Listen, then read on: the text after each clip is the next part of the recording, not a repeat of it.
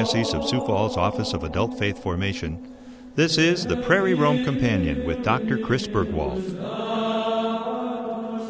Hello and welcome to Prairie Rome Companion. I'm your host, Dr. Chris Burgwald, and this is the 14th episode uh, of Prairie Rome Companion. Of course, if you listen online, uh, which presumably most of you are doing, or you've downloaded it offline, uh, you'll know that there are all sorts of other things that I make available on the uh, via the podcast, apart from these regular episodes. I like Theology on Tap, like the Faith for Life episodes, which uh, we we just put up earlier in in March, uh, available via the podcast, uh, the Faith for Life um, presentations, I should say. But in terms of numbering the regular episodes, we are now up to up to number 14 in the Prairie Rome Companion episodes. And this actually is going to be the first episode for the year 2007 in which I will not be interviewing somebody. I'm uh, just going to be offering some mo- some of my own commentary uh, uh, on an issue we'll discuss in a moment. Uh, but but for the first time for the year, we'll have just me and hopefully you find it still to be worthwhile.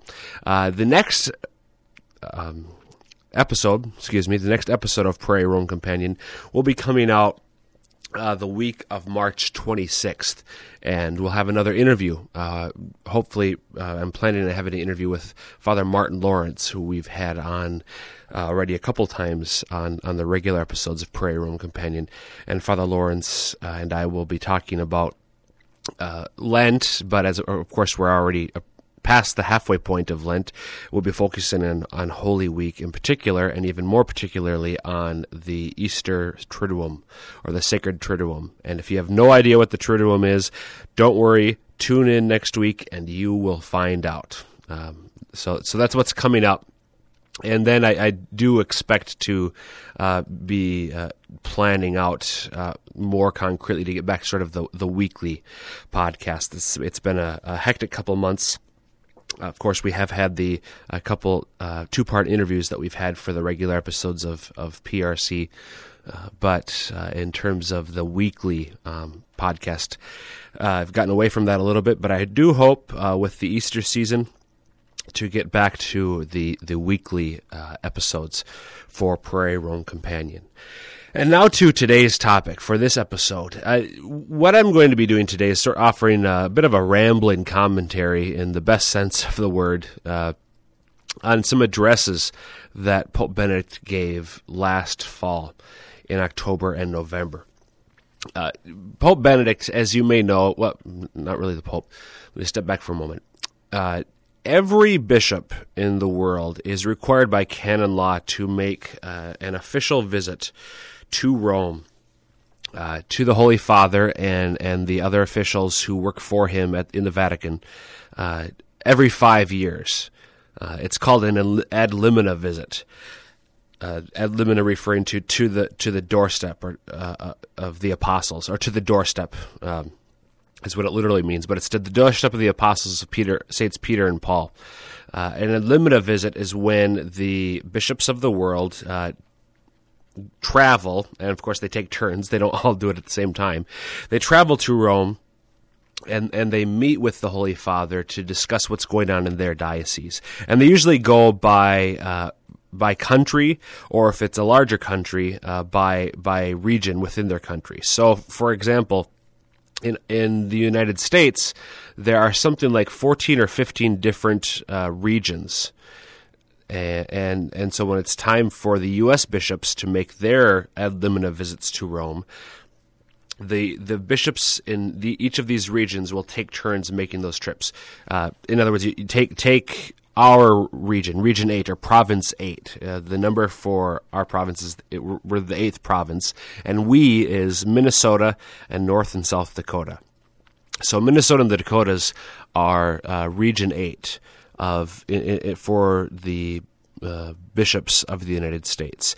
And all the bishops in Region 8, that is, all the bishops in the Dakotas and Minnesota, will travel to Rome uh, for about a week long visit. They'll visit with various uh, officials in the Roman Curia, and then individually they'll visit with the Holy Father. And, and, and uh, they have sent reports in advance, which are read by the the appropriate uh, officials in the Curia, and and at least in part by the Holy Father himself. They'll, then they'll, as I said, individually visit with uh, the Holy Father, and then he'll address all of them as as a group. So, in the case of Region 8, there are approximately, I think, 10 bishops. I believe there's six dioceses in Minnesota and two in each of the Dakotas. So, about 10 bishops, excuse me, will make the trip to Rome and and have those consultations with curial officials and with the Holy Father. And again, so you go region by region uh, or country by country, and it's so supposed to be cyclical. Now, there are so many bishops uh, in the world, uh, and, and the Holy Father only has so much time. In reality, it's not possible for the ad limina visits to be made every five years. Uh, in reality, um, it, it, becomes every seven or even eight years that uh, uh, the, a, a, a region of bishops or a nation of bishops, depending on the case, will will make their ad limina visit, ad limina consultations to Rome. Uh, in the case of the U.S., it was, I think, 2004 was, was the last time that the U.S. bishops um, met for their consultation. In fact, I know it was 2004 because I was in Rome in December of 2004 for my doctoral dissertation defense at the Pontifical University of St. Thomas Aquinas. And while I was there, uh, our bishop at the time, Bishop Robert Carlson, was in Rome for his limina visit, and it was actually at that time that he was um, asked by the Holy Father to uh, become the Bishop of Saginaw, Michigan. So he found out uh, that December 6th, he was uh, that request was made of him. The next night, December 7th, uh, is when I uh, had my dissertation defense. Uh, and of course, I didn't know at the time that he had just been asked to move from the Diocese of Sioux Falls to the Diocese of Saginaw, uh, but he did, and, and, he was at my defense, and he went out for dinner with my family and uh, some of our priests in Rome. And of course, it never came up, but uh, but somehow the topic of mission came up, and he was very interested. In any case, I bring that up because I know that the U.S. bishops made their ad limina visit in 2004, so it's going to be some several years between or before uh, they make that visit again uh, before our, our new bishop, Bishop Paul Swain, makes his ad limina, first ad limina visit to Rome. Now, of course, bishops always travel to Rome for, for various other purposes and, and oftentimes do meet with the Holy Father. Uh, but, but, these regular ad limina visits, which uh, give sort of a comprehensive overview of the state of, of the diocese, individual diocese, and then the state of the nation, those trips um, are made uh, nominally every five years. In reality, at least at this point, every seven or eight years. So, having given that background, uh, last fall, Pope Benedict uh, met with uh, a number of bishops uh, for their ad limina visits, and, and some very interesting uh, comments uh, came out of those ad limina meetings that I want to to address a little bit here uh, in this podcast today for a Prairie Rome Companion. I, the Holy Father met in October uh, with the bishops of uh, the country of Ireland. Of course, Ireland being a, a great Catholic country um, in many ways, especially if you're Irish, I suppose. Uh, we just celebrated St. Patrick's Day a, a couple weeks ago. Excuse me. So on on Sunday, uh, October 28th, uh, Pope Benedict met with the bishops of Ireland on their ad limina visit uh, to Rome. Or this, at least that Sunday is when he gave the address to them, to the to the entire group of them. Now, in the case of Ireland, I'm not sure how many dioceses there are, but it, it, they only require one visit for the entire nation. Uh, unlike the U.S., where it's uh, 14 or 15 different different regions that go that that break up the country, and therefore 14 or 15 different groups of bishops that will make the ad limina visit. In the case of Ireland, they all go at the same time. And if you, I, I, what I'm going to do here is just mention all of the the addresses before getting into their content, so that uh, you are able, if, if you'd like, and I would recommend it, uh, if you're able to pull them up online and read them um, in in detail and in their entirety at some point. Uh, perhaps even pausing the podcast uh, this episode to read them uh, so you know what, what I'll be talking about. Uh, the first one, to find these, you can go to the, the Vatican's website, www.vatican.va. Uh, www.vatican.va and then navigate uh, through the Holy Father to his, I think, addresses, uh, the year 2006, October, and so on. Or you can just go to Google, use do a Google, Google search, and enter address Benedict, Ireland, October 28, 2006.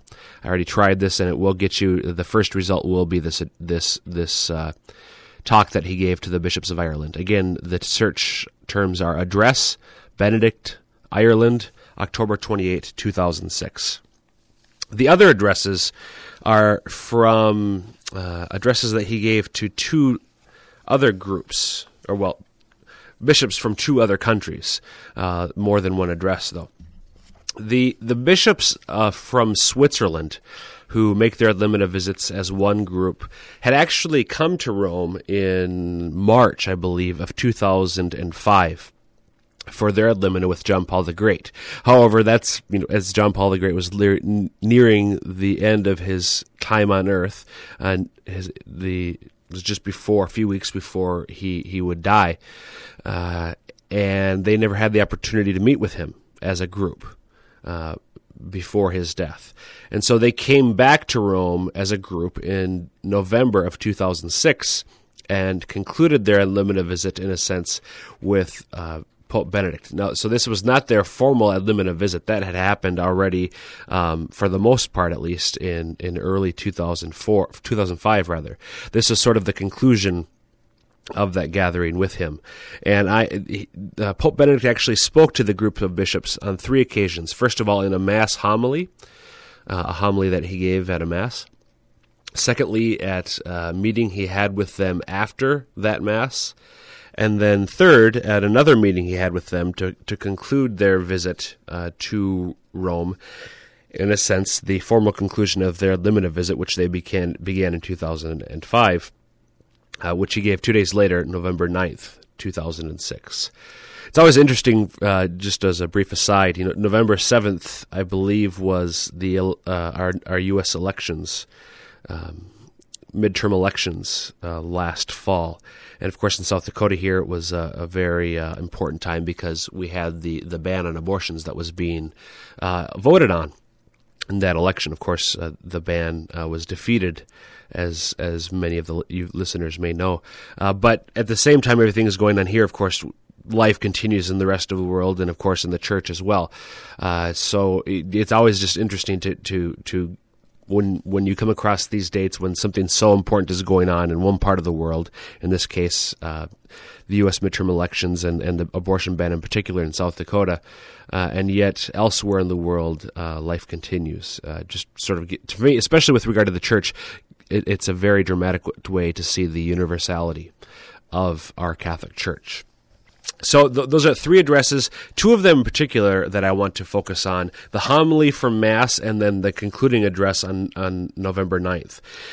Uh, again, you can navigate at the Vatican's website to these addresses. The homily will be under the homilies section. The address will be under the addresses section. Uh, but the search terms, if you just want to do a Google search, for the homily, you would you'll enter Holy Mass, Switzerland, homily, Benedict seven or November 7th, 2006. Holy Mass, Switzerland, homily, Benedict, November 7, 2006. And then for the address, uh, you'll have to enter discourse, as in a, a papal discourse, D I S C O U R S E. Discourse, Switzerland, Benedict, November 9, 2006. Discourse, Switzerland, Benedict, November 9, 2006. and then the other two texts that I'm going to refer to uh, are are from the limina visits made by the bishops of Germany. Uh, the first group and the second group of German visits on for their German bishops for their ad limina visit to Rome, and that was later in November. November 10th and November 18th. So for those, you're going to want to, uh, for search terms with Google, use address Benedict German November 10, 2006, and address Benedict German November 18, 2006, and they will get you to these addresses. So, what do these addresses say that I've just spent uh, so much time setting up in terms of the limina visits and then how you can find them online and so on? Uh, what is so interesting, uh, to me at least, about these addresses? Well, th- there seems to me, it, it, as I read these, um, these addresses uh, just in in, compl- in total or in full rather uh, just recently there, there are some common threads that ran through all of these addresses to bishops from Ireland, Switzerland, and Germany. Of course, what, you, what unites all of those, uh, there are many things, I guess, that unite all of those uh, nations. Of course, all European nations, two of them German speaking, uh, Switzerland and Germany, obviously, also being on the continent, of course. Um, all three of them having substantial Catholic populations, of course, uh, but also all of them belonging to a Western society, Western culture, which in many ways is uh, divorcing itself, removing itself from its Christian heritage, from its Christian foundation, and in particular from its Catholic uh, foundation. Um, the uh, we've talked in the past about secularism and, and the power of secularism in, in much, of, much of Western culture today, in our country, in the, the United States, but also in Europe as well, Western Europe in particular. And and this is something that our Holy Father is very much attentive to, uh, the danger, the threat that secularism uh, poses to uh, well humanity, uh, in particular in particular Western culture. Uh, obviously, it poses a threat to Christianity, uh, including Catholicism. But insofar as, or in that, uh, Catholicism, Christianity, is about what it means to be truly, completely, and perfectly human. Uh, and insofar as secularism is a threat to Christianity, Catholicism in particular, then uh, secularism is a threat to what it means to be truly and authentically human. And of course, this is something which is of uh, great importance uh, in the mind of, of Pope Benedict, as it has been for him personally for many, many years. If, if you look at the topic, the topics that he's written on over time. So, in these addresses, uh, what what I see as I read these is that Pope Benedict uh, l- really looks at how is Christianity understood, or more correctly, misunderstood, misperceived, even by Christians um, and Catholics, with regard to Catholicism as well. How is it perceived or misperceived in Western culture because of the influence of secularism? And then what is the response to the threat that secularism poses? And and I, I really think uh, that as as you immerse yourself in the thought of Pope Benedict, uh, I think many people who have not read him before will be surprised uh, by by his solutions, by his thoughts on on how how can we address the problems facing the church, uh, facing humanity in our day and age, in light of of the cultural context uh, in which we all exist. So what I want to do here is just point out a couple of, or look at how he addresses a couple of those things. How is how is the church perceived or misperceived in this culture, and what is the response to that misperception? What is the response to the danger which uh, secularism uh, poses to the church today?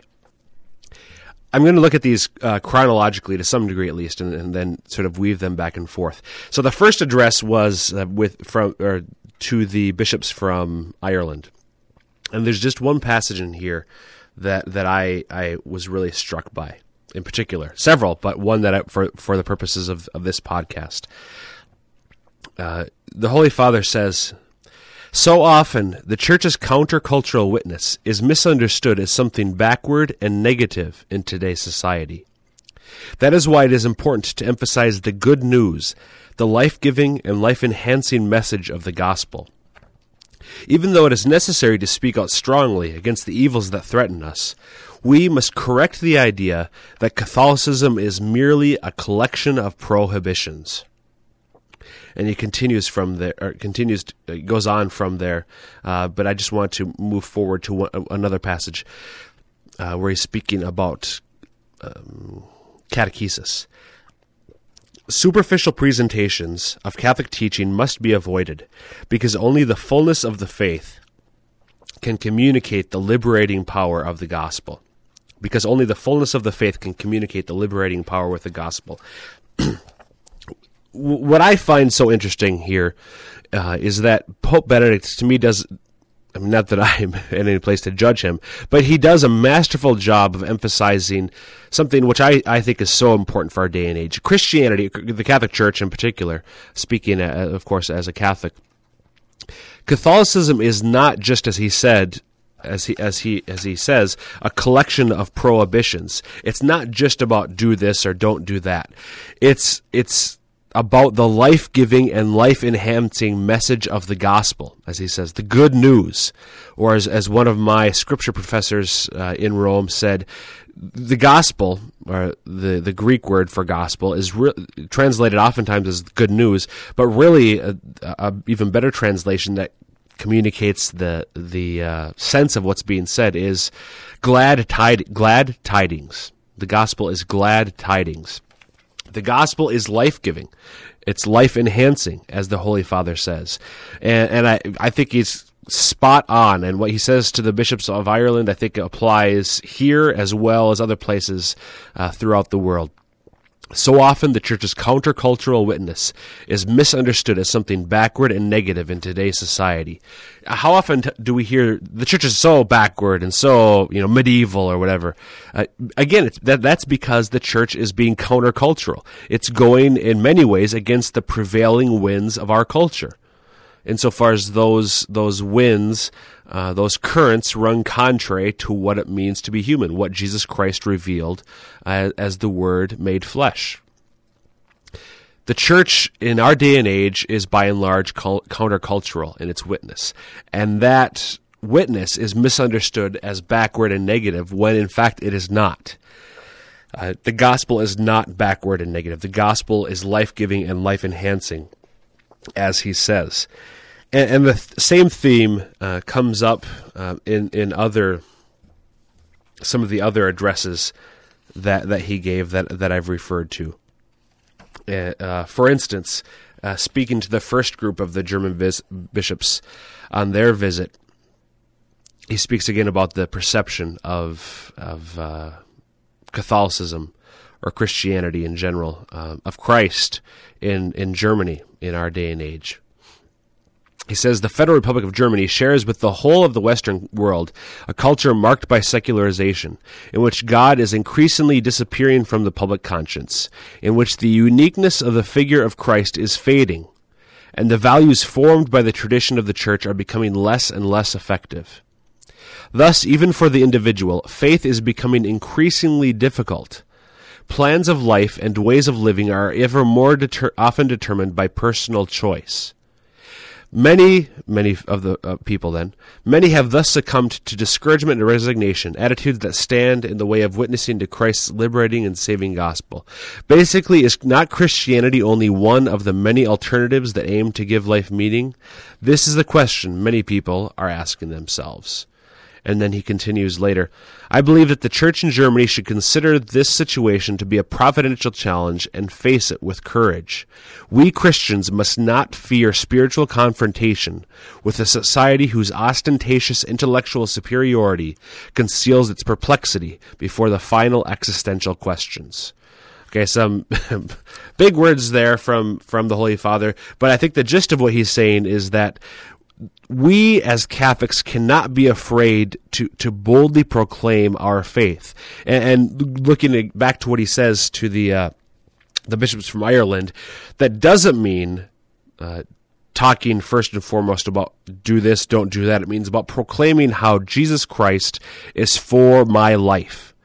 Uh, to each and every person, he's for your life. He's as individuals, but also as a culture, as a civilization, as a society. Uh, Jesus Christ is for each of us, He is for all of us. Uh, and the same is true of his body, that is the church. The gospel is about what it means to be truly human. It is, despite, in a sense, its appearances, or at least its misappear- misperceptions to many people, the gospel is about what it means to be truly, perfectly happy as men and women, uh, not just in our day and age, but throughout all of time continuing then with what he says, what the Holy Father says uh, to the bishops in Switzerland, uh, it, beginning with his homily uh, to the bishops at that Mass on the 7th of November 2006, he offers uh, a reflection on the the readings from that mass from that day. It's Tuesday of the thirty first week of of the liturgical year, and it was week two last year. So the first reading was from St. Paul's letter to the Philippians, chapter 2, verses 5 through 11. The psalm response was from Psalm 22 or 21, depending on the numbering.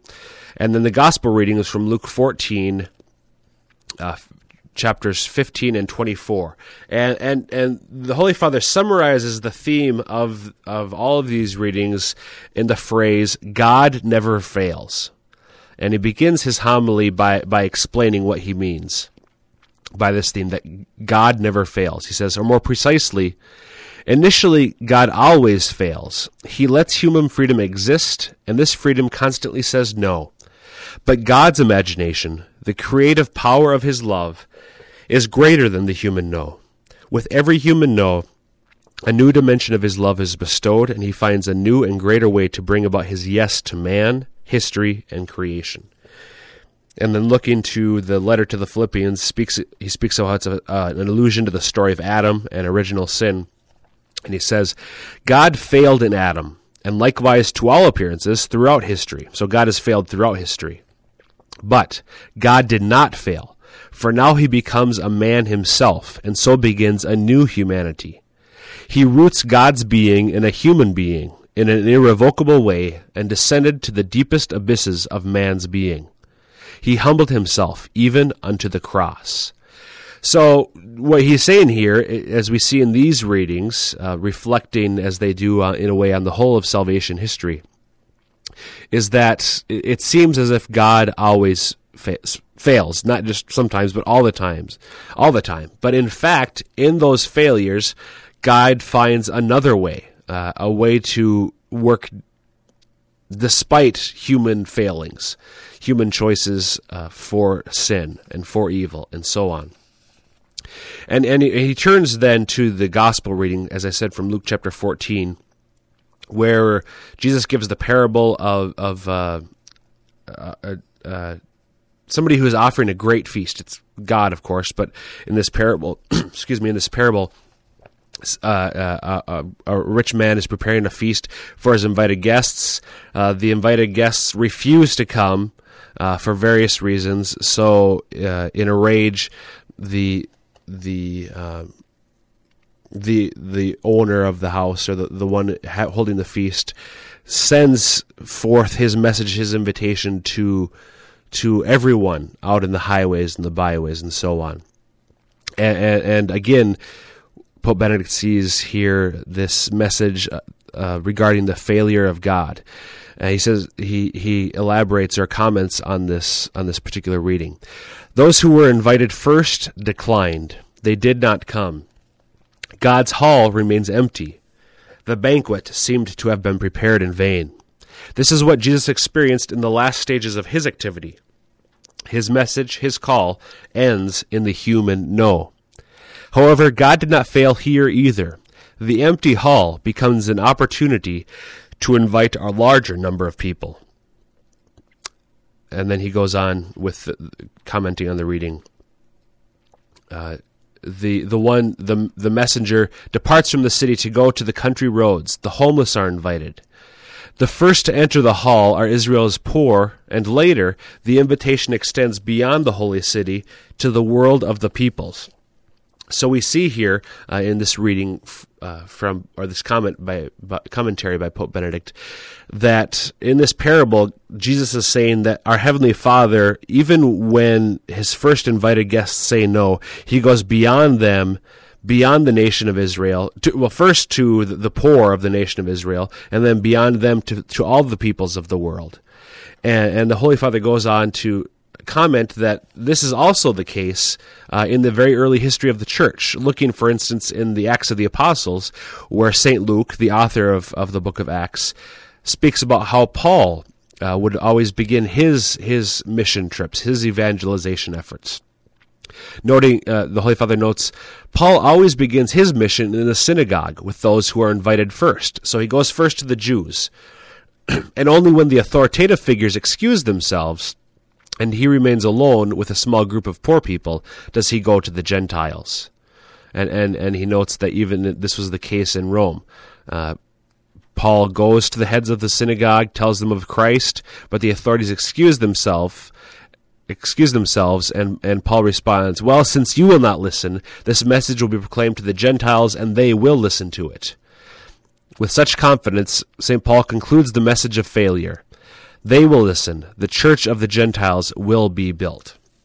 And then Pope Benedict turns this to our own day and age. What does this mean for us? So, what is this reflection what do these readings themselves and his own reflections upon them mean for us today? He, he says first, first of all, it means one certainty God does not fail. He does not fail because he finds ever new ways to reach people and to open wider his great house so that it is completely filled. God does not fail, not even today. Even if we come up against many no's, we can be sure of it. From the whole of this history of God, starting with Adam, we can conclude God never fails. God never fails. The Holy Father repeats this, obviously, just the passages that I've read, selective passages from this address, from this discourse, stressing the fact that God never fails. He is able to work in his history for the salvation of, of, of men and women, despite the failures, the no's of the same men and women. And then he turns to Western culture, and thinking especially of the gospel reading and how the first invited guests said no. He says, precisely in our time, we know very well how those who were who were who were invited first say no. Indeed, Western Christianity, the new first guests, now largely excuse themselves they do not have time to come to the Lord. To the Lord. We know the churches that are ever more empty, seminaries continue to be empty, religious houses that are increasingly empty. We are familiar with all the forms in which this no, I have other important things to do is presented.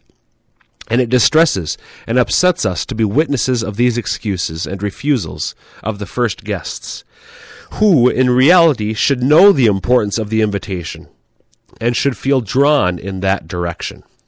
So we have the situation where you know Christianity has been part of Western society for for thousands for hundreds and thousands of years, and now uh, Western Christians are are saying no. They're excusing themselves, and then he, the Holy Father poses this question: What shall we do?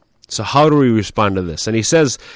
By way of response, first we must ask ourselves, why is this happening? And he notes that in the parable uh, uh, from the gospel, Jesus mentions two reasons why people say no possessions and human relations. So, new land. Uh, that that somebody's purchased. You know, I just I bought some new land and have to go tent it, or I've just been married. Uh, I, I, I, can't respond to the invitation. I've just been married. Uh, various for various reasons, possessions and human relations. People no longer feel the need for anything else to fill their time and therefore the, their interior existence is what he says. And he continues by referring to St. Gregory the Great, regret, excuse me, St. Gregory the Great, who wondered how can a man say no to the greatest thing that exists? That he has no time for what is most important, that he can lock himself into his own existence. How is it possible, in other words, for, for people to turn away from that for which they are created, that is God? And the Holy Father says, He, St. Gregory, answers, In reality, those who do so, they had never they never had an experience of God. They have never acquired a taste for God. They have never experienced how delightful it is to be touched by God. They lack this contact, and with it, the taste for God. And only if we, so to speak, taste Him, only then can we come to the banquet. So, for whatever reason, and he'll go on to explain why, Western Christians have not had that encounter with Jesus Christ, or it has they haven't returned to that encounter. In a fundamental way, of course, we have that encounter when we're baptized. But because many Western Christians are baptized when they're infants, in too many cases, apparently, uh, they never return to that encounter. They never renew that encounter with Christ. They don't remain in, in front of that encounter with Christ uh, as as they grow and mature throughout their lives, and so they don't acquire that taste for God. Uh, and he he goes on to explain because of so many other distractions, all our other senses are are overused uh, in a sense the sense for God suffers. Uh, the the the org, the spiritual organ, which is sensitive to God, withers away, dies in a sense, uh, and, and no longer perceives God's loving gaze. No longer recognizes that God is looking at, at the individual, that His precious gaze touches the the the, the individual, uh, man or woman. And again, the Holy Father asks, in light of this, what should we do? What can we do? What are we to do? And I think, just by way of drawing to a close, uh, the other uh, texts that I mentioned, I would recommend that you read them as well.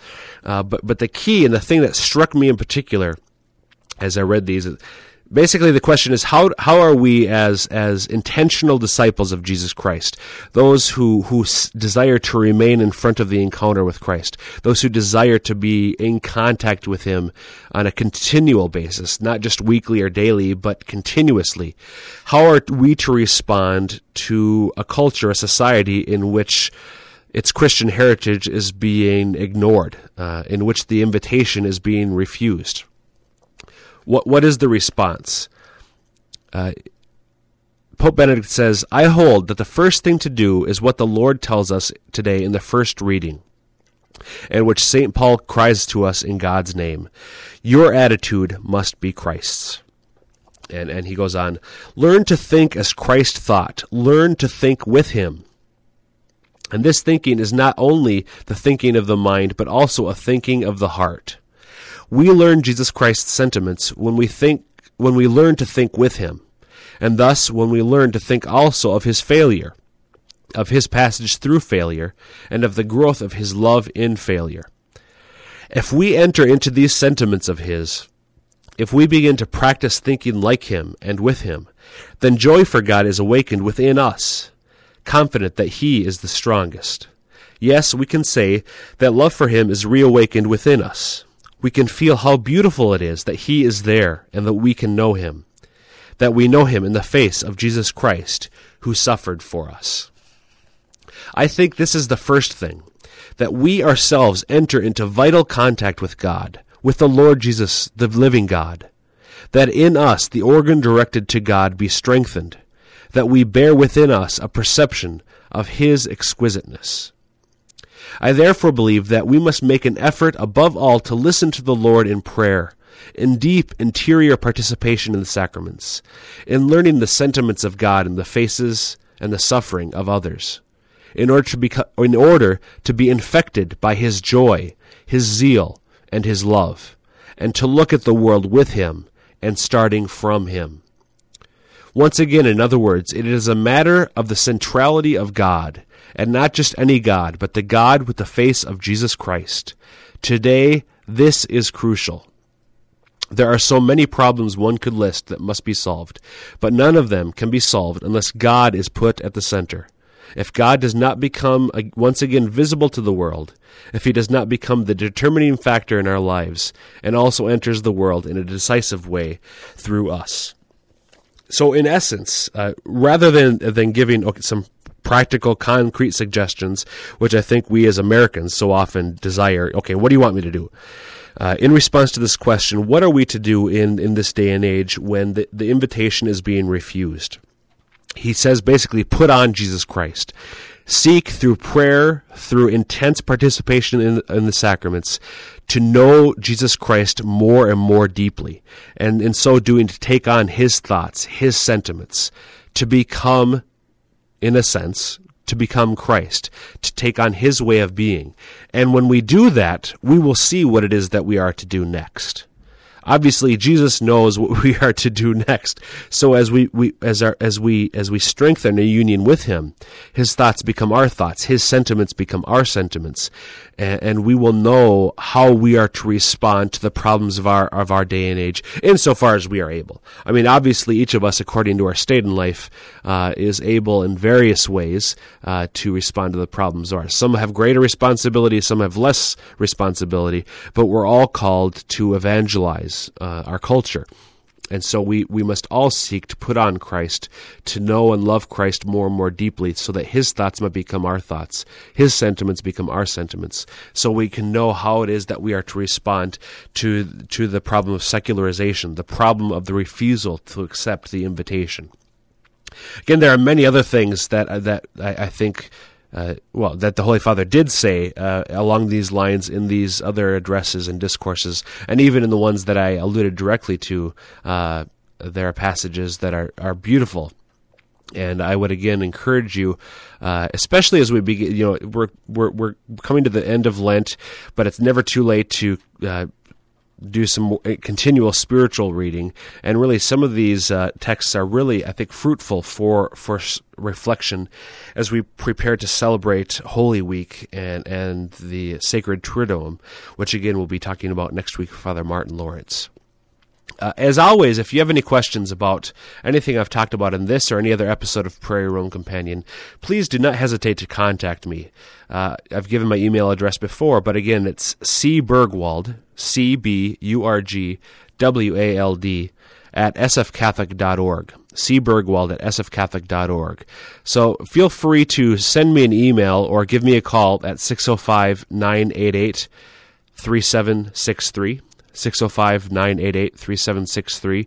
If you have any questions or comments uh, about the, the uh, topic or the content of this episode of Prairie Rome Companion or any other. Uh, and I think we'll, we'll leave things at that for this episode.